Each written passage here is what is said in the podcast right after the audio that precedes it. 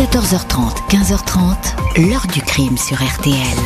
Jean-Alphonse Richard. Dans sa façon de tuer, d'abord, il a toujours agressé un, jeune couple qui, était en voiture à la campagne. Il attaquait avec un revolver. Euh, sous le corps de la jeune fille, il a fait comme des dessins avec la pointe du couteau. Pas vraiment des blessures, mais des petites blessures. On a compté environ 80 19. Bonjour. La dernière fois qu'il a frappé, c'était il y a 37 ans, en septembre 1985. Un couple de Français, Jean-Michel Cravechvili et Nadine Morio, originaires de la région de Sochaux, allaient devenir les dernières victimes officiellement répertoriées du monstre de Florence, un tueur en série qui aura frappé à huit reprises dans la campagne toscane, silhouette tapie dans l'obscurité qui guette les amoureux d'un soir, avant de passer à l'acte avec une barbarie qui dépasse l'entendement, toujours suivant un même scénario millimétré, une espèce de rituel au point que des enquêteurs vont parfois deviner à travers ces assassinats des crimes mystiques ou empreints d'ésotérisme. Le tueur des amoureux a toujours réussi à s'évanouir dans la nature après ses forfaits. Aujourd'hui, des familles de victimes, dont celle du couple de Français, demandent une nouvelle enquête, à la lumière notamment des progrès de l'ADN, car le tueur, s'il n'a pas livré son identité, a laissé des traces. Pourra-t-on un jour identifier le monstre de Florence avec certitude? Question qui depuis des années obsède enquêteurs et proches des victimes. 14h30, 15h30. L'heure du crime sur RTL. Dans l'heure du crime aujourd'hui, dans les pas du monstre de Florence, un tueur en série d'amoureux que les journaux ne découvrent véritablement qu'à la fin du printemps 1981, même si l'assassin, on l'ignore alors, a déjà frappé auparavant. Dimanche 7 juin 1981 au matin, les carabiniers italiens sont à pied d'œuvre autour d'une Fiat Ritmo de couleur beige, stationnée au bord d'un petit chemin au milieu des oliviers et des cyprès de la colline de Rovetta, tout près de Florence. L'endroit, qui ne se trouve pas très loin de la discothèque Anastasia, est un lieu de flirt bien connu des jeunes gens du coin. Un homme est affalé dans la Fiat, côté conducteur. Giovanni Foggi, 30 ans, employé dans une société pétrolière, a reçu trois balles dans la tête. Le meurtrier l'a tué en tirant à travers la fenêtre. Une femme, J, un peu plus loin, dans un petit ravin, Carmela Denuccio, 21 ans, employée dans une maroquinerie, a été traînée jusqu'ici, poignardé à plusieurs reprises, sauvagement mutilé. Le pubis a été découpé et emporté, son sac à main a été jeté au sol, il est vidé, mais rien n'a été volé. Le couple avait dîné la chez les parents de la jeune femme, ils allaient se marier, personne ne les avait jamais menacés, les carabiniers sont perdus, le maniaque a frappé avec deux armes différentes. Un pistolet Beretta calibre 22, pistolet très répandu en Italie, en dotation même chez certaines forces de l'ordre, et une arme blanche qui pourrait être un couteau de chasse. La nuit était sans lune, aucun témoin, un ambulancier est rapidement arrêté puis mis hors de cause. L'annonce de cette scène de crime spectaculaire ne passe pas inaperçue. Un journaliste local la relie aussitôt à une précédente similaire qui s'est déroulée sept ans plus tôt, 14 septembre 74. C'était déjà un samedi et une nuit sans lune dans le même secteur sur une petite route près de Borgo di San Lorenzo. Pasquale Gentilcore, 19 ans, avait été retrouvé au volant de sa Fiat 127, tué par cinq balles de Beretta 22. Sa fiancée, Stefania Petit avait, elle, reçu trois balles, traînées hors de la voiture. L'assassin s'était acharné sur elle en lui donnant 96 coups de couteau. À l'époque, il avait déjà découpé le pubis de la victime ainsi qu'une partie de son sein gauche, laissant des scarifications qui avaient fait penser à un rituel ésotérique, une messe noire. Apparemment, le meurtrier est le même dans les deux cas, l'expertise balistique est formelle. L'arme est identique dans les deux doubles crimes, les découpes au couteaux sont de la même main. Les sacs des jeunes femmes ont été vidés sur le sol, mais rien n'a été dérobé. Le sadique qui rôde dans les collines toscanes va hériter de ses premiers surnoms, le tueur des amoureux ou l'assassin des nuits sans lune. Mais il ne va pas tarder à être baptisé le monstre de Florence. 22 octobre 1981, les fiancés Stefano Baldi, 26 ans, et Susanna Cambi, 24 ans, sont retrouvés sans vie dans un coin de campagne. La scène se répète. Coup de feu et coup de couteau, mutilation identique constatée sur la jeune femme, même si la méthode est un peu plus maladroite, l'assassin a frappé autour de minuit. Selon les légistes, des cartouches percutées sont de marque Winchester avec la lettre H sur le culot. Les enquêteurs disposent de deux témoins ayant aperçu un automobiliste suspect au regard sévère et sombre. Un premier portrait robot est dressé. Il montre un homme au visage dur, sourcils épais, crâne dégarni et lèvres pincées. La police italienne est donc sur la piste d'un tueur local, sans visage et qui semble assouvir une mission. Des dizaines de témoins sont entendus, mais le sadique va continuer à frapper. Samedi 19 juin 1982 à Montespertoli, commune au sud de Florence, deux jeunes gens du coin, le mécanicien Paolo Menardi, 22 ans, et sa fiancée Antonella Migliorini, sont attaqués autour de minuit dans leur voiture. Paolo, colosse de 2 mètres et 120 kilos, est blessé et réussit à enclencher la marche arrière. Les coups de feu redoublent. Antonella est tuée, Paolo grièvement blessé. Le monstre de Florence laisse derrière lui les douilles Winchester marquées de la lettre H. Cette fois, il ne s'attaque pas au corps de la jeune femme, pas le temps, sans doute dérangé dans cette opération qui ne s'est pas déroulée comme prévu. Paolo respire encore quand le crime est découvert.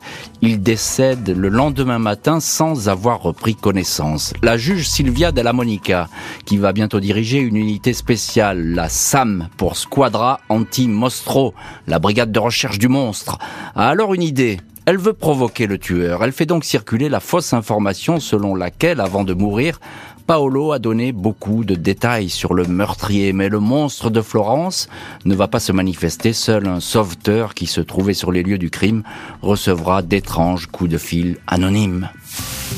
Trois couples déjà tués, les carabiniers exhument alors un vieux dossier. Dans la nuit du 21 août 1968, cinq balles avaient été tirées avec un pistolet Beretta calibre 22. Les victimes, un couple d'amants à bord d'une Alfa Romeo Giulietta, un homme et une femme mariée venus flirter sous les arbres aux alentours du cimetière de Signa. Quatre balles pour l'homme, quatre balles pour la femme. Celle-ci n'avait pas subi d'autres sévices. Le mari de la victime avait été interpellé et avait finalement avoué. Il sera condamné en 1973 pour ce double homicide, mais malgré cette condamnation, la justice va revenir sur ses pas et retenir désormais la signature du monstre de Florence dans cette affaire.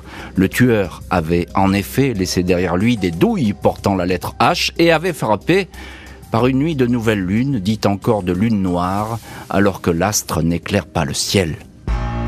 Vendredi 9 septembre 1983, deux hommes de 24 ans, des étudiants allemands de l'université de Münster, sont tués de sept balles à bord de leur camping-car Volkswagen dans la campagne de Giogoli. L'assassin a tout d'abord abattu le chauffeur qui porte une moustache, puis a tiré sur l'autre occupant du fourgon qui a une épaisse tignasse blonde. Deux hommes victimes mais les hommes de la SAM, la brigade anti-monstre, sont convaincus que l'attaque est l'œuvre de leur tueur en série. Ils pensent que celui-ci s'est trompé. Il aurait cru que le jeune Allemand, silhouette mince et chevelure blonde, était une femme. 29 juillet 1984, Claudio Stefanacci, 21 ans, et Pia Gilda Rondini, 18 ans, sont mitraillés sur la banquette arrière de leur Fiat Panda. La jeune femme est frappée de plusieurs coups de couteau, son pubis découpé ainsi qu'une partie du sein gauche. C'est la signature du monstre. Des témoins vont décrire un homme costaud, crâne dégarni, bien habillé, qui quelques heures avant la tuerie aurait regardé le jeune couple d'une drôle de façon dans un bar. Un nouveau, nouveau portrait robot va être esquissé, mais la piste va se perdre. Le tueur des collines toscanes va croiser une fois encore la route d'un couple, Jean-Michel Cravechvili et Nadine Morio. Ils s'apprêtaient à rentrer chez eux dans l'est de la France. Lundi 9 septembre 1985 à 13h45, un cueilleur de champignons qui arpente un sentier de la commune de San Carciano in Val di Pesa, à 10 km de Florence, découvre un corps ensanglanté, celui du français Jean-Michel Cravechvili, 25 ans, musicien, batteur de jazz, un deuxième corps mutilé sous une tente. Il s'agit de sa compagne Nadine Morio, 36 ans, séparée de son mari, gérante d'un magasin de chaussures à Audincourt, près de Sochaux. Le couple s'était arrêté dans ce coin tranquille. Ils devaient reprendre ensuite leur route vers le nord, vers Bologne, pour rejoindre l'est de la France où ils habitent. Ils ont été attaqués alors qu'ils se trouvaient à l'intérieur de leur tente de camping. On leur a tiré dessus. Nadine est morte sur le coup. Jean-Michel a essayé de s'enfuir, mais l'inconnu l'a rattrapé et l'a poignardé. Le tueur s'est ensuite adonné aux mutilations habituelles sur le corps de la femme. Aucun doute, le monstre de Florence est derrière l'assassinat du couple de Français. La façon d'opérer et l'arme utilisée en témoignent, alors qu'il a toujours été d'une prudence extrême. Le tueur revendique cette fois son crime, à sa façon, morbide. Dans la semaine, la procureure de Florence, Sylvia Della Monica, reçoit une lettre anonyme. Son nom et son adresse ont été collés avec des lettres découpées dans un magazine. À l'intérieur, protégé par une feuille de papier, il y a un petit sachet en plastique qui contient un lambeau de chair humaine. Les légistes et biologistes identifient comme un morceau de sein gauche de la dernière victime, Nadine Morio. Euh, le correspondant a pris soin d'appliquer le timbre de l'enveloppe et de fermer la même enveloppe avec de la colle. D'autres lettres anonymes attribuées au monstre, l'une d'elles contenant une cartouche de Winchester marquée du H, sont envoyées à deux substituts du parquet de Florence. Après la mort des Français, le tueur des collines toscanes va arrêter de faire parler de lui. Le décompte s'arrête donc à huit couples assassinés. Un homme va finalement apparaître comme le suspect numéro 1. 17 janvier 1993, les carabiniers arrêtent un agriculteur de la région, le dénommé Pietro Pacciani. Il a déjà été condamné à 13 ans de réclusion pour meurtre. Il est également accusé d'avoir violé ses deux filles. Les enquêteurs le soupçonnent d'être le monstre de Florence. C'est un habitué du coin. Les procureurs le dépeignent comme un personnage brutal et un obsédé sexuel. D'autres hommes, des amis qui l'accompagnaient dans ses sorties pour aller voir des prostituées sont également arrêtés, soupçonnés d'avoir été complices des crimes. Pacciani est inculpé pour sept des huit doubles meurtres. L'accusation exclut le tout premier, celui de l'année 1968.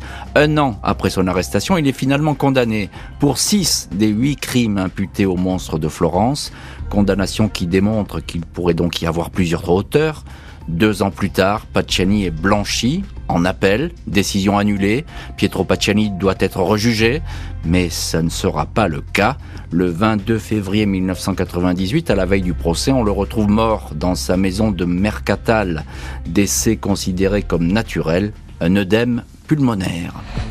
Malgré les accusations, Pacciani n'est jamais véritablement apparu comme le monstre de Florence, tout comme ses amis proches qui seront interrogés, parfois arrêtés et même condamnés par les autorités italiennes. Les dénommés Giancarlo Lotti et Mario Vanni, tous deux quasiment analphabètes et alcooliques, seront ainsi condamnés à 30 ans de prison et à la perpétuité pour leur participation à quatre des crimes attribués au monstre. Autant de poursuites qui n'ont pas apporté de réponse définitive au dossier aucun des procès menés jusqu'à présent n'a permis de connaître la vérité, affirme maître Walter Biscotti, avocat de la fille de Nadine Morio, l'une des victimes françaises. Des condamnations peut-être, mais donc aucun point final. 37 ans après le dernier double crime, trois avocats veulent que l'enquête redémarre. Les progrès de l'ADN permettent peut-être de nouvelles recherches. Vendredi 25 mars 2022, trois avocats annoncent avoir été saisis par deux familles de victimes françaises et une de nationalité italienne pour que l'enquête soit relancée. Les deux filles de Nadine Morio ainsi que Danielle Kraveshvili, la sœur de Jean-Michel Kraveshvili, également assassinée, tout ce monde-là souhaite le réexamen du dossier. Une famille italienne, celle de Carmela Denuccio, se joint à cette action. Les avocats demandent donc toute une série d'actes, notamment l'accès au dossier complet du premier suspect, l'agriculteur Pietro Pacciani. Ils souhaitent encore que l'ADN masculin retrouvé sur les lettres anonymes adressées à la procureure soit à nouveau analysé, Comparé, cet ADN ne correspondrait pas à celui de Pacciani, mais les avocats affirment avoir découvert dans la procédure la présence d'un autre suspect, piste qui aurait été négligée. La vérité sur le monstre de Florence cache-t-elle à travers les pages de ce monumental dossier d'enquête qui compte pas moins de 56 000 feuillets? Les familles qui n'ont jamais rien oublié de ce drame l'espèrent. L'heure du crime, présenté par Jean-Alphonse Richard sur RTL.